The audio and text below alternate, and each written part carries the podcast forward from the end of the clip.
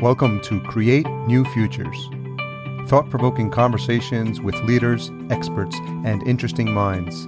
Join us as we explore ideas and reflect on practices that you can use and apply to create and shape the future. With your host, author, and strategy consultant, Aviv Shahar. This is Aviv, and welcome to a new episode of Create New Futures, where we develop conversations with thought leaders and with fascinating people to explore ideas and to focus on practices that you can use to help you create new futures for yourself, for your team, and for your business. Today, I'm speaking with Doug Gray. Doug is the president of Action Learning Associates and the author of Passionate Action Five Steps to Extraordinary Success in Life and Work. He's a leadership consultant and executive coach with more than 20 years of experience in helping hundreds of executives and leaders. Doug brings to his work the unique combination of focus on the application of positive psychology to business and with action learning know how and his adventure racing experience. Doug and I have been speaking for many years and have regularly used our calls as peer coaching opportunities. In my book, Create New Futures, I featured one such conversation in Portal 3, where we explored the what's next ladder, how to create exponential learning, and where I reflected on the conversational bungee jump technique. You will find in this episode's summary notes the conversational bungee jump excerpt for you to download and apply as a framing technique and tool. In this conversation, you will learn from Doug about getting out of what's comfortable to experience something that's less comfortable about adventure racing and about the three A's model and about growth mindsets, positive psychology, and about the four elements of psychological capital.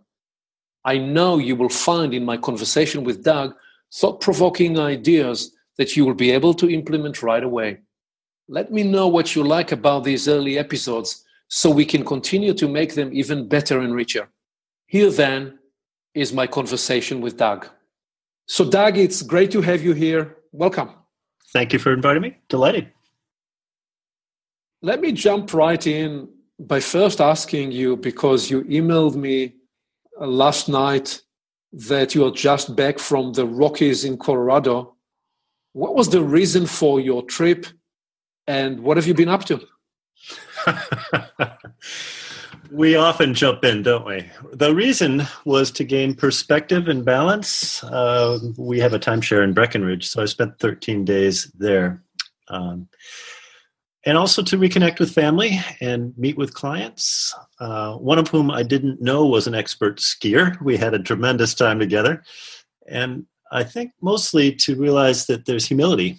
Uh, the tree lines above Breckenridge are spectacular. I don't know if you're a skier, but the point is, when we're surrounded by natural grandeur, it's hard to um, ignore. And I think it adds tremendous perspective. So, a little downtime, a lot of writing time, tremendous uh, business connection time, and, and perspective time. And Doug, have you been skiing for many years? I have, yes. Formerly an NCAA coach, which means uh, there's this part of me that wants to always uh, check the snow reports, but in Tennessee, it's really not relevant. because where is home today? Home today is is near Nashville, Tennessee. We've been here Great. for years. Yep. So I know that, that since we, we started there, I know you have had many years of fascination with the outdoor and you've developed a, a passion and um, focus on extreme sports such as adventure racing. I'm interested for you to tell us about can you recall the earliest memory of you in nature and you discovering and recognizing and appreciating that, that something special is, is happening for you when you're outdoors and i don't know whether it's in a snowy area or some other kind of wilderness but can you recall a very early memory that told you hey this is where i am at my best well, I'm not sure it's where I'm at my best uh, as I age, but it is, in fact, a place where I gain sustenance and energy. And as far as early memories, I, I, suspect it would have to go back to our family. My father was a, a minister turned psychologist, and mom was a social worker and business leader.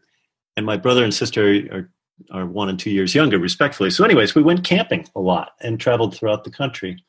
There's no one particular memory that sticks out, but I uh, will say that I, as a kid, spent a lot of time outdoors. I was active with Boy Scouts and always doing outdoor adventure travel, whether it was whitewater canoeing or flatwater racing or telemark skiing. I was raised mostly in the north, um, Minnesota and South Dakota and New York. But the point, I think, is to get out of whatever's familiar, uh, whatever's more comfortable, into some space that's a little bit less comfortable as an example, that led to a number of summer camp jobs, and that led to working for Outward Bound, a wilderness leadership program, which I did for about 10 seasons in a number of different places. So, so what about it? Is, is it the, the scenery? Is it uh, being away from what we know? Or is it also specifically your fascination with exerting yourself to the edge of your performance uh, capability in terms of racing and, and physical exertion? I think it's some of both, but uh, I'm no longer racing, and I think it's um, representative of the fact that we all have stages in our lives. So I could go to the wilderness for sustenance or perspective, but that doesn't necessarily mean I'll go back to the wilderness and race through it with the goal of completing a 10 day race in five days it's much more uh, of an energetic pace. Hmm. So I'm no longer seeking what are called checkpoints or racing through a course that's 600 miles I'm, uh, with a team. I'm much more inclined to to go out on my own. I'll bring a journal or I'll record on my phone and I'll reflect on whatever's essential at the time. But the the fact, I think, throughout eternity, we've got what, 4,500 years of recorded history, is that we've always gone to the wilderness. We've always sought perspective in less familiar places. And it's, it's an ancient habit.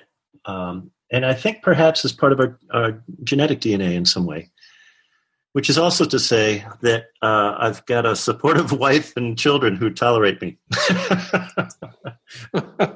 I'm running to something.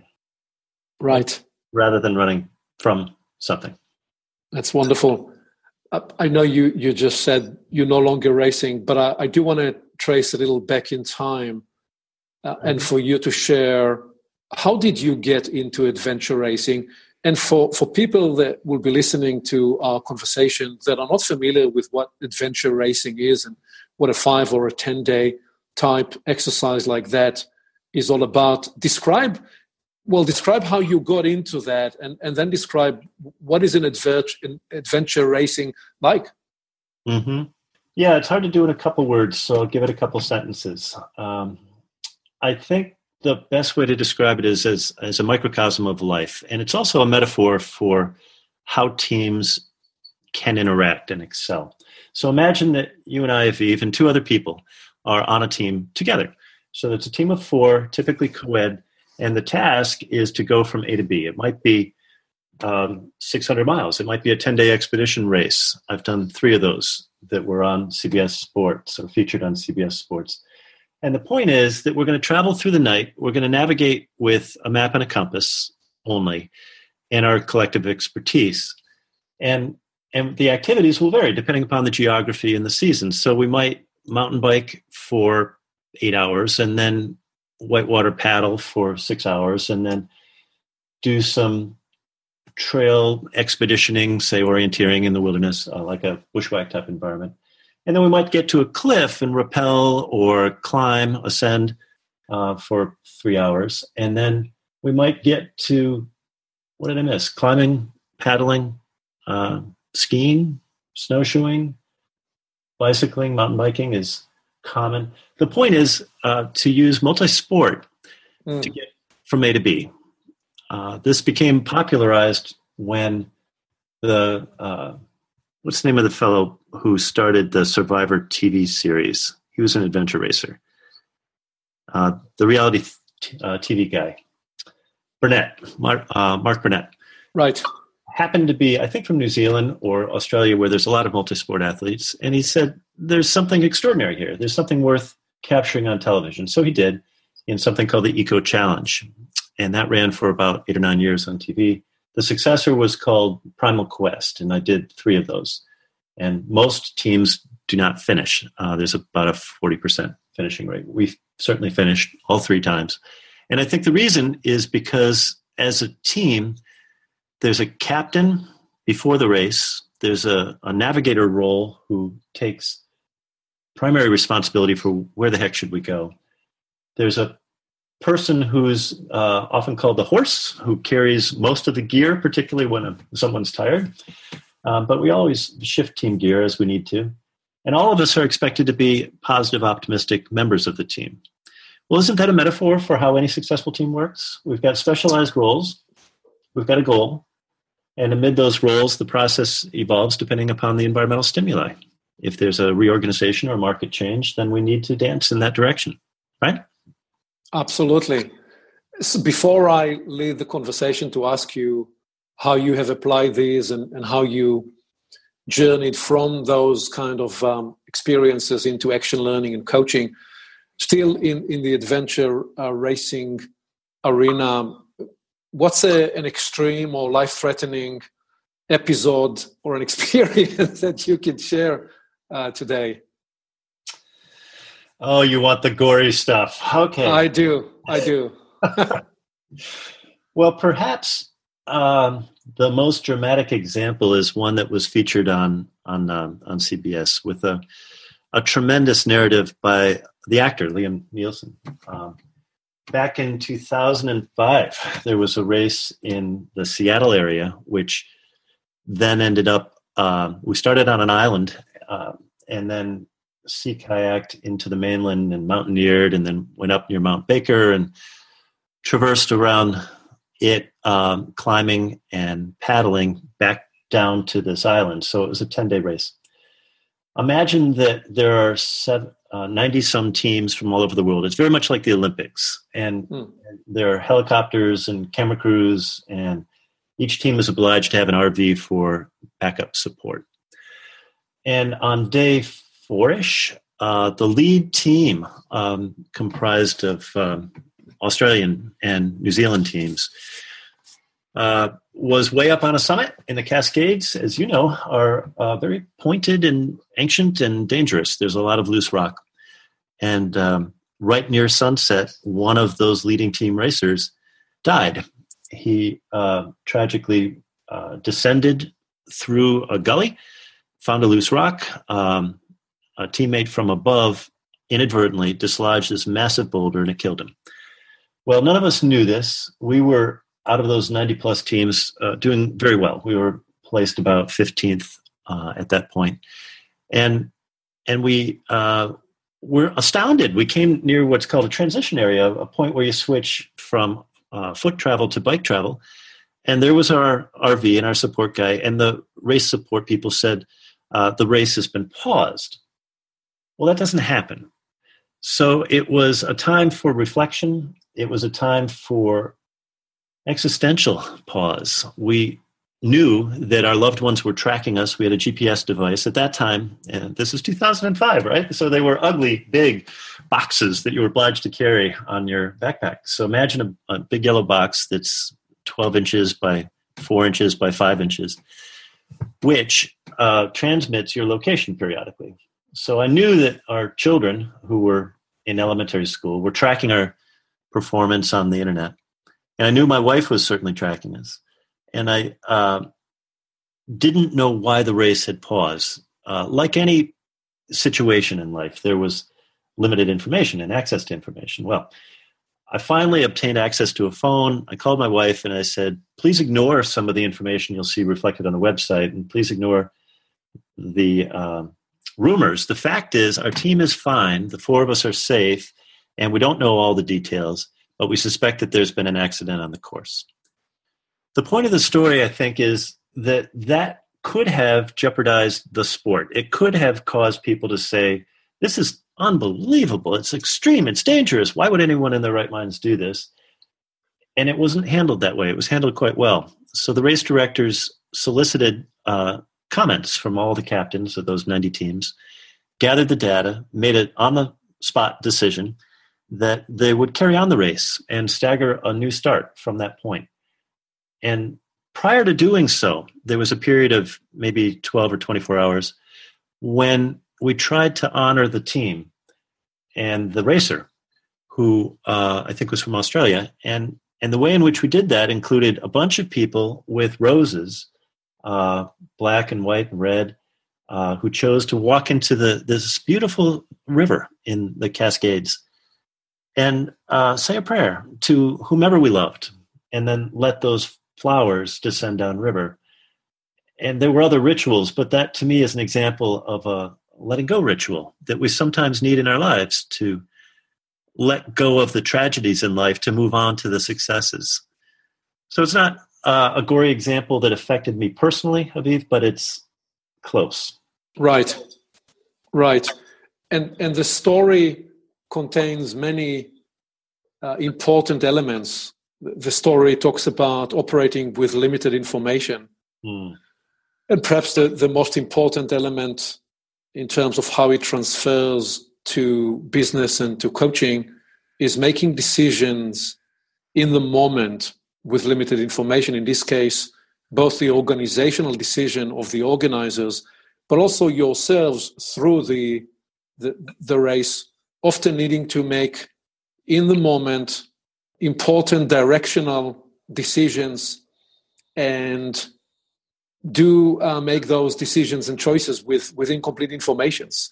Mm-hmm. so how do you apply and how do you transfer these into the the work you do is is the question that I'd like to ask next. But perhaps give us a little bit of background. How did you get into action learning and into coaching and then weave into that the specificity of, of the story and what I'm asking about which is the, the idea of as leaders as managers as people that lead teams we often need to be able to make decisions with incomplete information. Yeah, we certainly do, uh, perhaps all the time. The military has a formula for that, and and I don't want to misquote it, but the gist is if if you've got a third of the if you think that a third of the data you've got is valid and there's a 30% chance of likelihood, then you ought to go for it. I'm not sure that that's accurate, but the gist is the same that we've often got bits of information and then we have to go for it. Well, uh, so how do we get to where we are? Um, this whole notion of transference, I think, can be summed up as we've got multiple lives. You do, I do, we all do. And as an, an example, I think sometimes our hobbies define us. So I had spent, I mentioned this, uh, a number of seasons in, in Outward Bound, working with leaders of various ages, helping them to maximize their strengths and develop those strengths in a wilderness environment. I did this in my 20s and, and 30s seasonally. In the summer, in Minnesota and uh, Ontario, and th- some in Europe and England. But then in the winters, um, also in Minnesota and in Maine and New Hampshire. In the school years, I was teaching at a private schools for 12 years. So it's an example of integrating leaders. Uh, we're, we're building leaders and their capacity, whether they're prep school kids or high school kids or adults on a sailboat off the coast of Maine. It doesn't really matter. I think we need opportunities to face challenges, and then we need support for whatever that new behavior might be. So, how did that lead to my company? I, I did the um, the working for other people thing for about 12 years, as I just described, in independent schools. Uh, we've never met, Aviv, but you should know that I am not inclined to wear a tie. It's not my normal work environment. So I'd much prefer the informality and opportunity to have customized leadership development. So that led to me running a nonprofit in DC for nine years and then meeting some people who said, Doug, you are a coach. And I said, Really? What's a coach? This was 97 or so. And these were brilliant people, uh, academics and applied consultants. And at that time, there were not very many executive coaching companies and we pooled our resources, did some work together, and and it led to um, an integrated model that I thought was brilliant at the time. And that, of course, gave me the catalyst to do the work that I've always wanted to do. So I, I started Action Learning Associates because I liked the methodology. Action does lead to learning, and the methodology in, includes um, time for reflection. You started this by asking about days in Breckenridge. We all need moments of reflection. And after which we decide what we're going to do, and then we cascade the actions into some greater impact. So that's what I've done. I've took a number of certification programs, ran some programs at the University of Maryland, College Park for seven years. But uh, the reason I wrote books and the reason I've developed content is because clients have asked me to. The the Passionate Action book, for instance, was uh, a rewriting of another book called Adventure Coaching. And the book publisher said, for the price of a good bottle of wine and and uh, his conversation with the guy who recommends the book titles for Barnes and Noble online. The only way to get a self-published book in 2008 on that world uh, was to have a great title. So now I've got a title and a purple book that sold some 3,500 copies. Now, that's not a large number. I'd love to serve hundreds of thousands of people, and I have over time. But the point of the book and the point of of developing is to respond to client needs, whatever those needs are. So I did a bunch of leadership coaching and executive coaching at different locations, but I never know what the client's agenda is, kind of like this call. I really don't know what you're going to ask next. So I'll start the call by asking, What would you like to focus on next? And I'll end the call by asking, So what are you taking away from this conversation that you will do next? You and I have done this for some time. That's right. and this started, I think, with Doug cold calling Aviv, what, eight years ago, maybe, and probably probably ten years ago.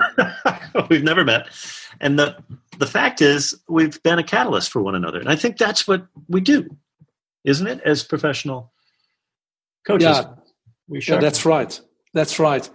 A fascinating story, and some of the details you just shared, I'm hearing for the first time. So mm let me just um, point that the 96 97 time frame for you to to be pointed in the direction of coaching is an interesting time frame because if we retrace just at a very high level the history of the, the, the coaching arena in business and such in the 80s there were no uh, coaching. There, there, were consultants and, and variety of other kind of modalities. But essentially if you said to somebody the word coach, it mostly was interpreted in the sports in various sports arenas. That's right. And then when coaching was brought into business in the early 90s, initially it was brought as a um, as a remedial intervention. So if somebody was not performing well, they wanted to HR or somebody else in the company wanted to bring them a, a coach to try to quote unquote fix them. That's right. But very quickly, people realized that that was actually the wrong uh, allocation of coaching resources, and that the best way, the best return on investment was to invest in the best people. Exactly mm. like, you know, the best swimmers in the world, like Phelps and mm. Ledecky and, and others, they have a coach. Mm. And so they then discovered that, oh, well, the, the best way and the smartest investment in coaching is to allocate these resources to our best performers and to our top leaders because and this really follows the whole philosophy that later developed with a strength focused approach the strength uh, modalities of, of the many kinds which in many ways doug between you and i are plays on peter drucker's initial insight which was that you are better off investing in somebody who is very good because it's easier to take somebody who is good and make them excellent or outstanding than trying to uh, take a, a poor performer and make them even mediocre. Mm-hmm. So, your transition and entering into the coaching arena in the late 90s was exactly the time where coaching was coming into the foreground as a, a modality and as an accepted investment in, in small and large companies to help drive to help catalyze high performers to even uh, greater uh, outcomes and, and results. Uh, what a fascinating time to enter that space because you could already or still grandfather yourself into the space. Uh, great timing to enter the space. I think you're right. Um, I, I wouldn't have used the um, Michael Phelps analogy because it reflects back on the athletic one, right? Uh, instead, Drucker um, had little currency in the US, so he was forced to go abroad to distribute his ideas. One of the most seminal was that, that article called Managing Oneself in 1999, right in this time frame we're discussing. And he found so much resistance in the US that he was obliged to go overseas and say, hey, wait a minute, there's a systematic approach here to developing oneself. And, and it starts with defining what are my strengths and how do I work and what are my values? Where do I belong? Where can I contribute? Critical questions, right? Indeed, indeed. So, so one of the areas that I'd like us to explore together, because I know we, we both uh, feel very passionate about uh, that focus is, is the area of exponential learning. And specifically, how can we design learning experiences that deliver transformational value because of the game changing insights that they create, and also because of the speed of moving from idea to validation of the idea and internalization of the idea, and then moving, as, as you said, to applying that idea in action. And I describe in my book, uh, Create New Futures, the, the four phases of adult learning, where I talk about that phase one is you need to internalize an idea. In phase two, you need to validate that you understood the idea. And phase three is where you run water through the pipe. That is you practicing putting the, the idea or the, the practice or the insight into some early experimentation so that you begin to build the, the behavioral concretizing action of, of that idea. And finally, stage four is that you take ownership of the idea by teaching it and by cascading it throughout your universe with people in your life, with people on your team, and so on. So I think both you and I are always very interested in, in this uh, big question, which is what are some, some of the important principles or the important practices in terms of how we design learning experiences to deliver and accelerate the, the learning cycle. So tell me, share with us, what are some of the guiding principles that you apply as you design a learning experience? Yeah, happy to. Um, and, and just to reflect back on, on your book, uh, Aviv, I don't think that many people are inclined to believe that they can create a new future, that they're inclined to believe that three steps, five steps, seven steps, whatever the number is, will in fact get them there. There's so much fear sometimes. So it, it's uh, clear to me that there are two, two groups of people. And I only work with the second group. The first group are those with a fixed mindset. We've tried that in this company. It can't be done.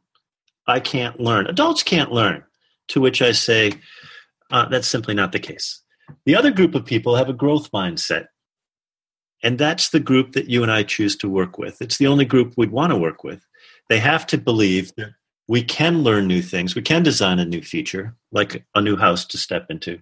And if it's three steps, five steps, or however many, uh, what we need from this consultant is is the accountability. So I'll uh, tell you that I, I use a model that I've used forever called the 3A model because the words begin with A. And it starts with assessments and leads to constructive actions and leads to accountability. So those are the three A's. I can't tell you how many people who say, Yeah, I'm a coach. Why? Because I've got a business card that says I'm a coach. And one study recently said there's 40,000 people who self declare that they are coaches. However, they don't use any validated assessments, which astounds me and it mortifies uh, many people because it, it can paralyze us. It's like going to a physician without having your heart rate and your vitals monitored. There's some 15,000 validated assessments. So if we don't use some in this process to look at where is Aviv today and where does Aviv need to go next, then how can we possibly measure our growth? Uh, I'm, I'm speechless. So I commonly um, use something that's behaviorally focused. DISC is very common. Hogan is very common. I'll use something that's a little bit more subjective, like an emotional intelligence survey. And lately, I've been using something that focuses on positive psychology, like the Psychological Capital Questionnaire. The reason is that those four tend to um, be very useful for clients. So, what does that lead to? That's the assessment. It leads to actions when you and I have our calls, we'll commonly end with, so what are you inclined to do next, or what are you taking away from this conversation that you will want to update me on a month from now? That kind of accountability is so rare. I can't tell you how many leaders will do the equivalent of running two thirds of a marathon and stop because they think they've completed a marathon. Well, uh, there's sloppiness in the coaching and consulting field. One way to rectify that is to provide action plans, digital transparency, software so that people can look at it. But the other one, I think, is what you and I try to do regularly, and that's to be truth bearers, sort of standard bearers. That phrase, speaking truth to power, is really the most critical one, not because we have anything profound to say sometimes, but because Senior leaders need external consultants. We're the only ones who can provide objective perspectives on what's going on. I'll give you an example from yesterday morning. A senior leader at a Fortune 100 healthcare company who is just been reassigned twice as much responsibility as she had before is tasked with some phenomenal initiatives from a boss that isn't uh, a good match for her. So her primary agenda yesterday was how do I manage up? How do I provide two things? She needs to provide the structure for this person, and she needs to ascertain or assess what are the fears that could be motivating this person right now because fears are so prevalent in our interactions so that she can respond appropriately to those fears and be, be more proactive. Well, that's a conversation about structures and fears that she really can't have with any of her colleagues. And she certainly can't have with her boss, who's in the C suite. And yet she needs to have. So I think that's the value that we provide is constructive actions, model accountability, so that we can support one another moving ahead. That 3A model has served me well. I'm not sure where it came from but I've adopted it. Make sense? Great. Oh, absolutely. Let me rethread uh, through a number of the things uh, you mentioned. You started by talking about fixed mindset and growth mindset. So, in your experience, can people that are prone to fixed mindset change, uh, learn to embrace growth mindset? Is, is this a changeable property or this is a given? What, what's your experience? It can be changed, particularly when people are threatened or fearful that they're going to lose their jobs. When your back's against the wall, we are resilient species. We can do anything. So, yes. However, we've got a, a genetic and environmental propensity to respond in a certain way. If I were to say, Aviv, let's go ski a double black trail tomorrow at Breckenridge, you would say, I would say, I'll be watching you from a nice position. right. Fixed mindset. Appropriately fixed mindset to that specific behavior change. Appropriate. Right. If I were to say, Aviv, let's have a lively conversation tomorrow about how you might uh, provide more value to your customers, you would say, Oh, totally. Absolutely. We learn through conversation. Right. So in those two examples, we we can choose either a growth mindset to activity A or activity B, or a fixed mindset if it's in our personal best interests. Okay, so so let me recapture what you're proposing. First of all, is the recognition that there are fixed mindset and growth mindset. Mm-hmm. The second point is that those can interchangeably appear in the same person within a different situation. So in some way, these are situationally applied yes. or contextually triggered.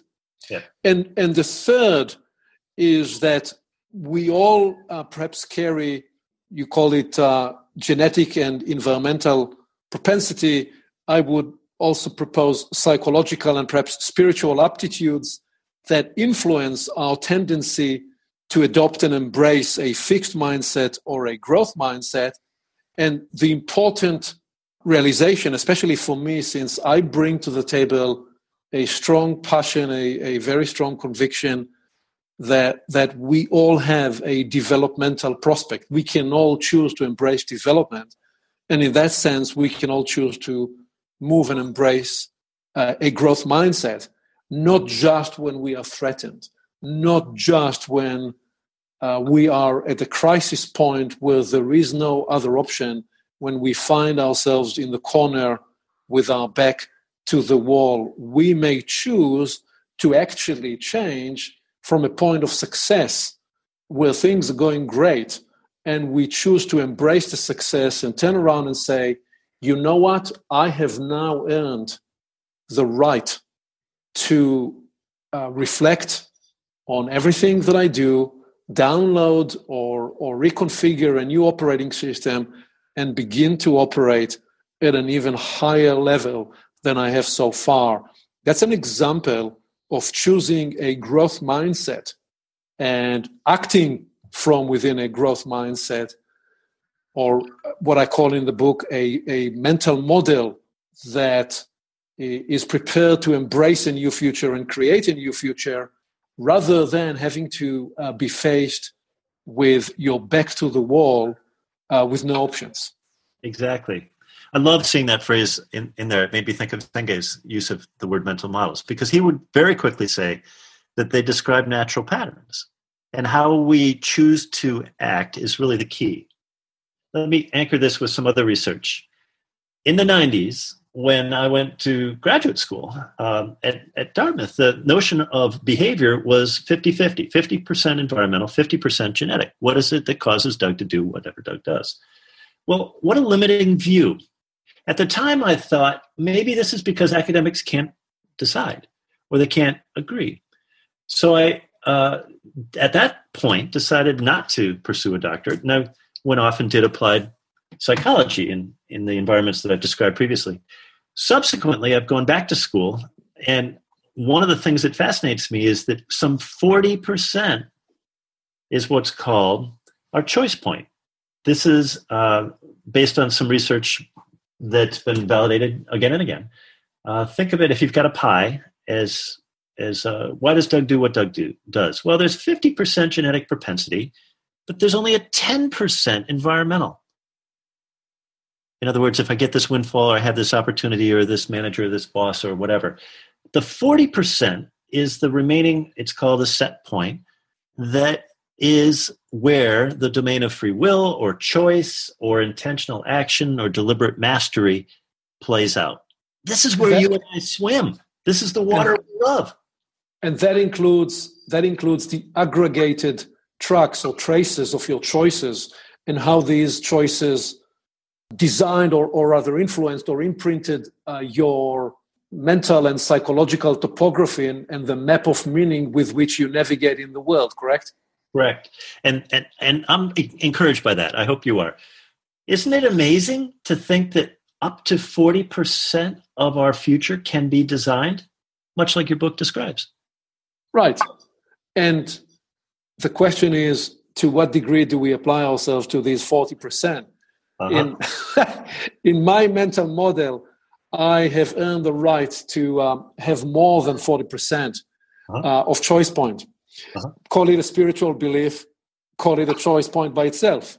Yes. Um, but but I, I I recognize and I hear you about the the research. So tell me how do you uh, bring these insights to the coaching conversation?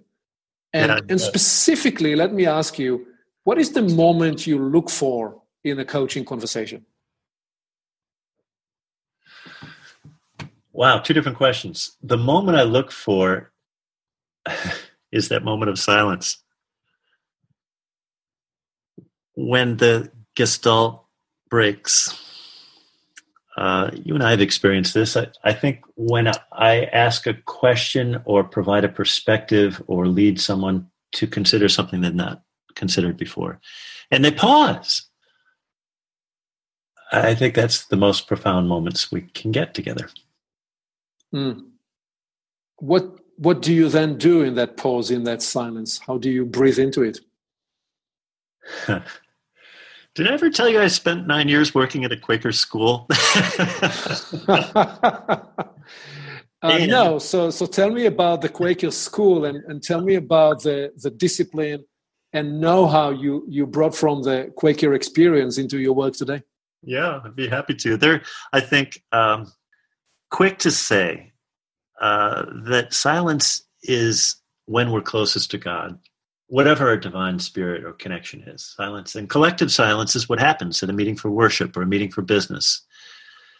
I think uh, that the key Quakers don't always agree, right? There's a fair amount of passive aggression and such, but they do agree on one phrase, which is there's that of God in all of us. So the idea of uh, communion or friendship occurs when you and I meet. And if one is filled with the Spirit, then I've witnessed this, people might quake with that Spirit. Well, you know that Quakers are instrumental in leading to social justice, women's rights to vote, um, things as ancient as uh, price tags on on uh, products in Philadelphia in the 1800s. Because if a wealthy guy walked in, they would provide a different price prior to the Quaker movement than if uh, another person walked in who wasn't as well dressed. So they argue for justice is ancient. Uh, and I think in a similar way, social justice can happen in our coaching work. When, for instance, someone tells me that they want to manage up in a respectful way at the same time that they want to redesign healthcare platforms in a consumer based culture. Wow. That leads to uh, a sacred place of, of honoring her agenda and co designing possibilities. And I think that's really what we do sometimes I'll suggest something or ask something, and she'll say, That's exactly it. Do you have any information on that? I'll send something or she'll do something. Other times, a client will say, um, That won't work because. And then, of course, I'll ask, Well, what might work? And we'll come to that place. No one else can do that.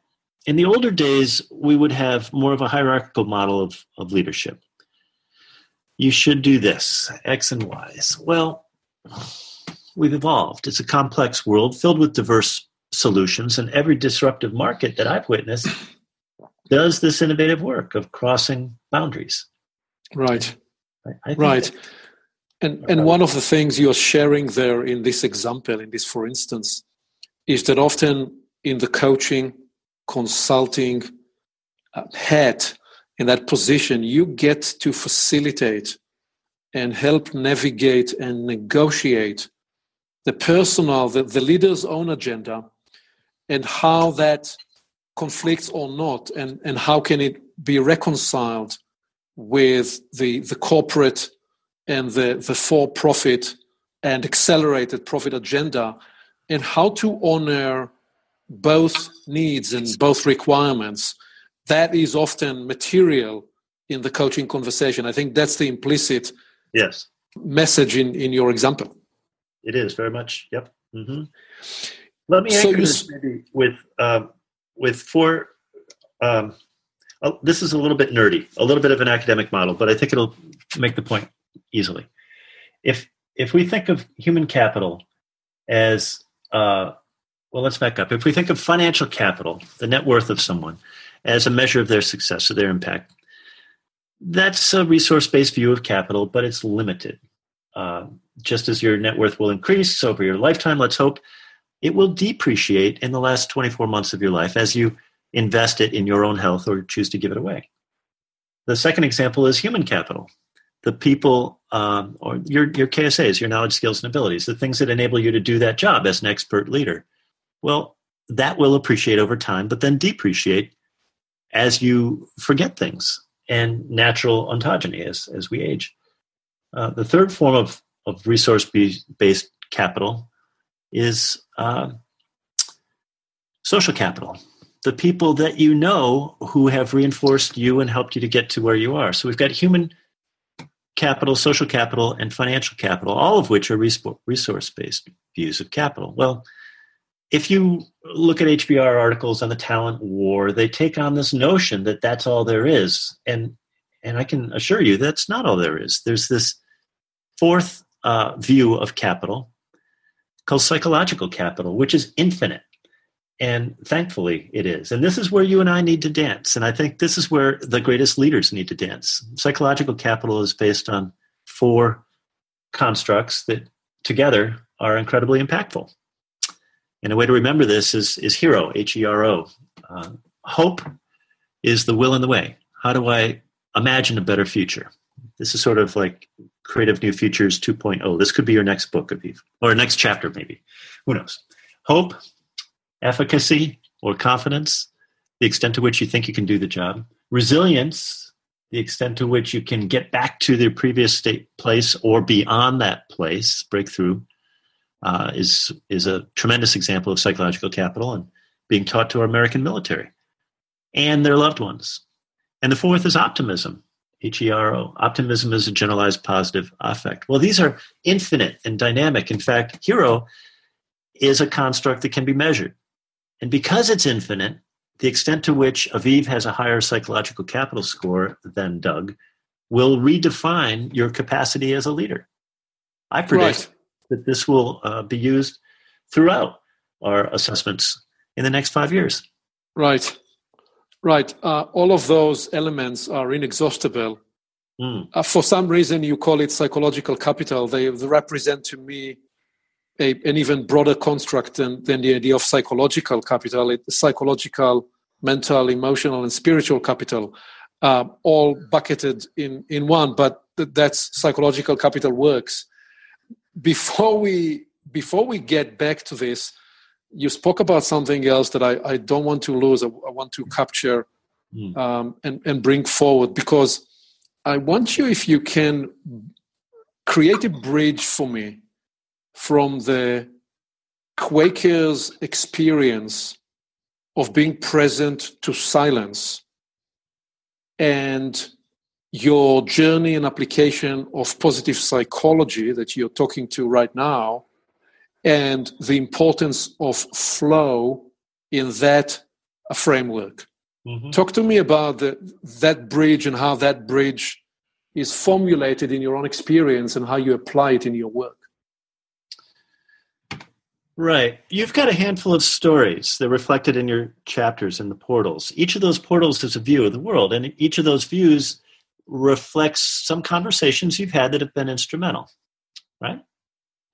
In Correct. Way, you just cited three portals that are uh, representative of some of the instrumental forces in Doug's life. Okay. My hope is that this conversation will be useful to somebody else who will ask themselves, well, what are a handful of the portals that have been instruct- instructive for me? And they might write them down. And it could be that ancient question what was what did I learn from my 20s? What did I learn from my 30s? What did I learn from my 40s? And I'm 56, so I'll ask, what did I learn from my 50s?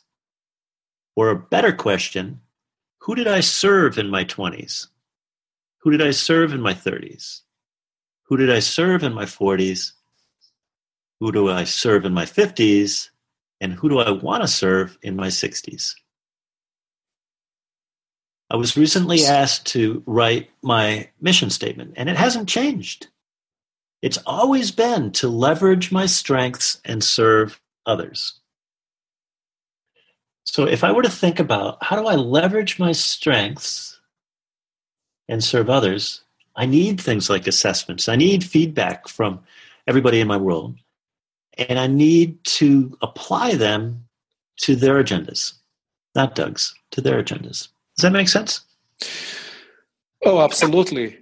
In other words, the solution to our own needs our own, and our own questions can often be found in that pivot that you framed, which is by looking to discover who and what we serve and in what way can we serve those people, those situations, those needs, those causes, and the the mental model that is invited by this reframe through this pivot is this, this idea of agency and, and what we can be an agency for. Because the moment I embrace that question, or my, my reframe on Kennedy, who said, uh, Ask not what uh, your country can help you, ask how you can help your country. Yes. Well, the reframe on that is ask not where is the answer to your problem, ask where are the problems that you may become the answer for because of what you know, because of your devotion, because of your brilliance, because of your creativity. And, and what that is about is about the, the idea of agency that, that as, a, as a manager, as a leader, as a human being, as a parent, as a community member, whenever you step you step up to support a cause, to be in service to something, mm-hmm. You become an agency for that need and you become a portal for that intelligence or the intelligence that seek to address that need. So that's a be- beautiful invitation. Right. And some people don't use the word portals in this way. Uh, you know it's a star trekky thing or it's a cruise ship thing. What's a portal? Really? Is it a time thing? Am i transporting?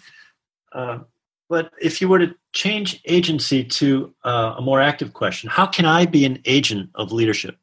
Right or or my vision of what who I want to serve in my 60s. It reframes everything, right? And now I'm stepping forward or toward that future state that uh, is meaningful. I think the word agency can be academic and, and uh, turn people off, just as the word portal can turn some people off.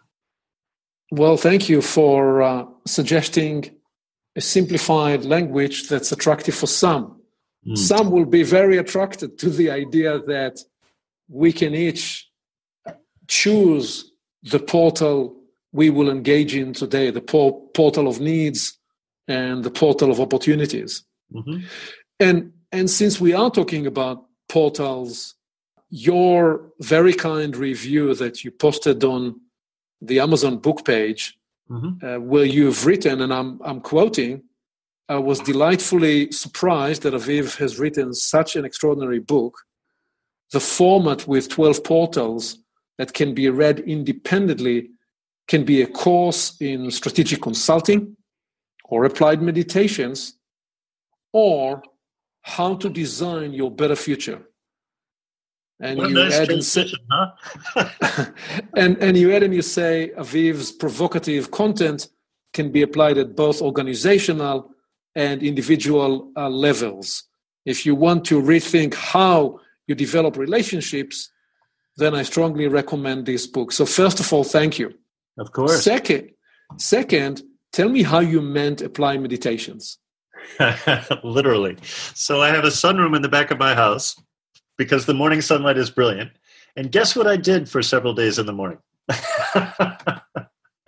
I used your book as a meditative tool.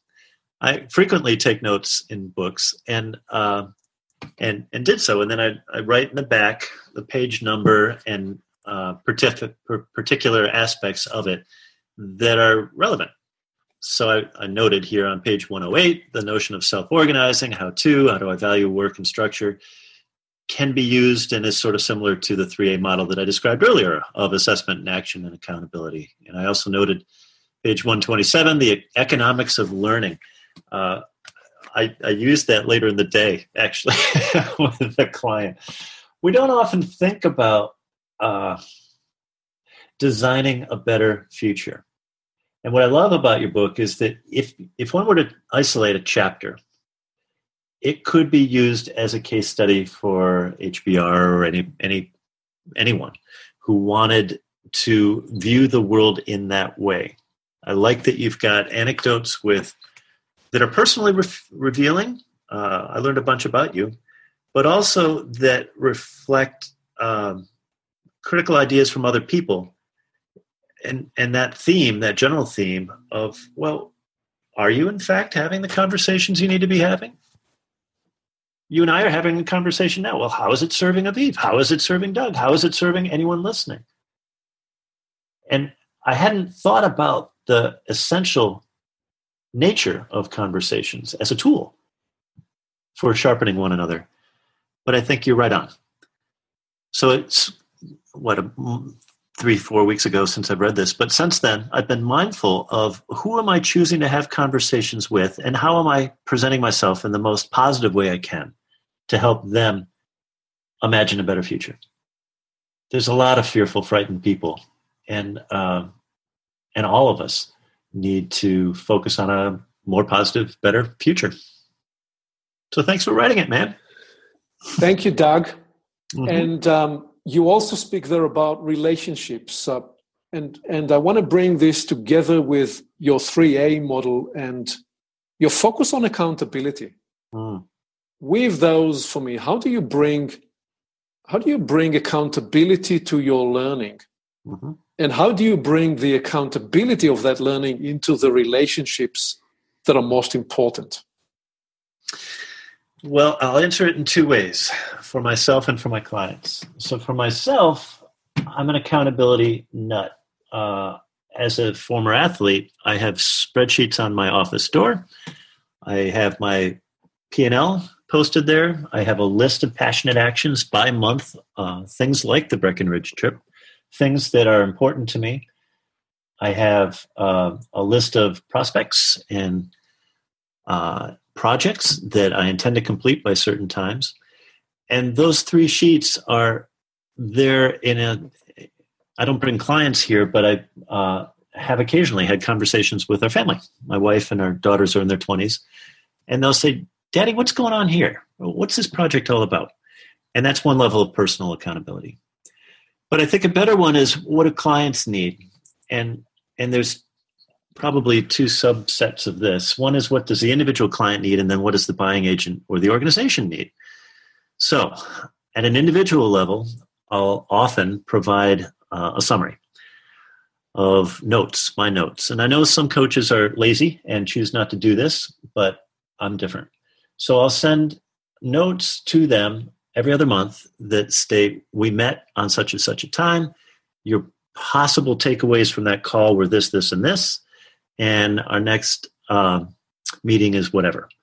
And it might be, you know, after two months, it might be four uh, sessions, say every other week. But the point is, this provides an accountability summary for that client of what I think they're working on. It doesn't matter really what I think. This is for, for them to consider. The second example is more organizationally. Buying agents should never know what the confidential agenda is uh, between us, just like one shouldn't know your conversations with your attorney or your physicians. Uh, however, they do want to know things like coaching frequency, key themes. It's easy enough to track that using some software and to provide that data back. Here's the percent spend or percent complete.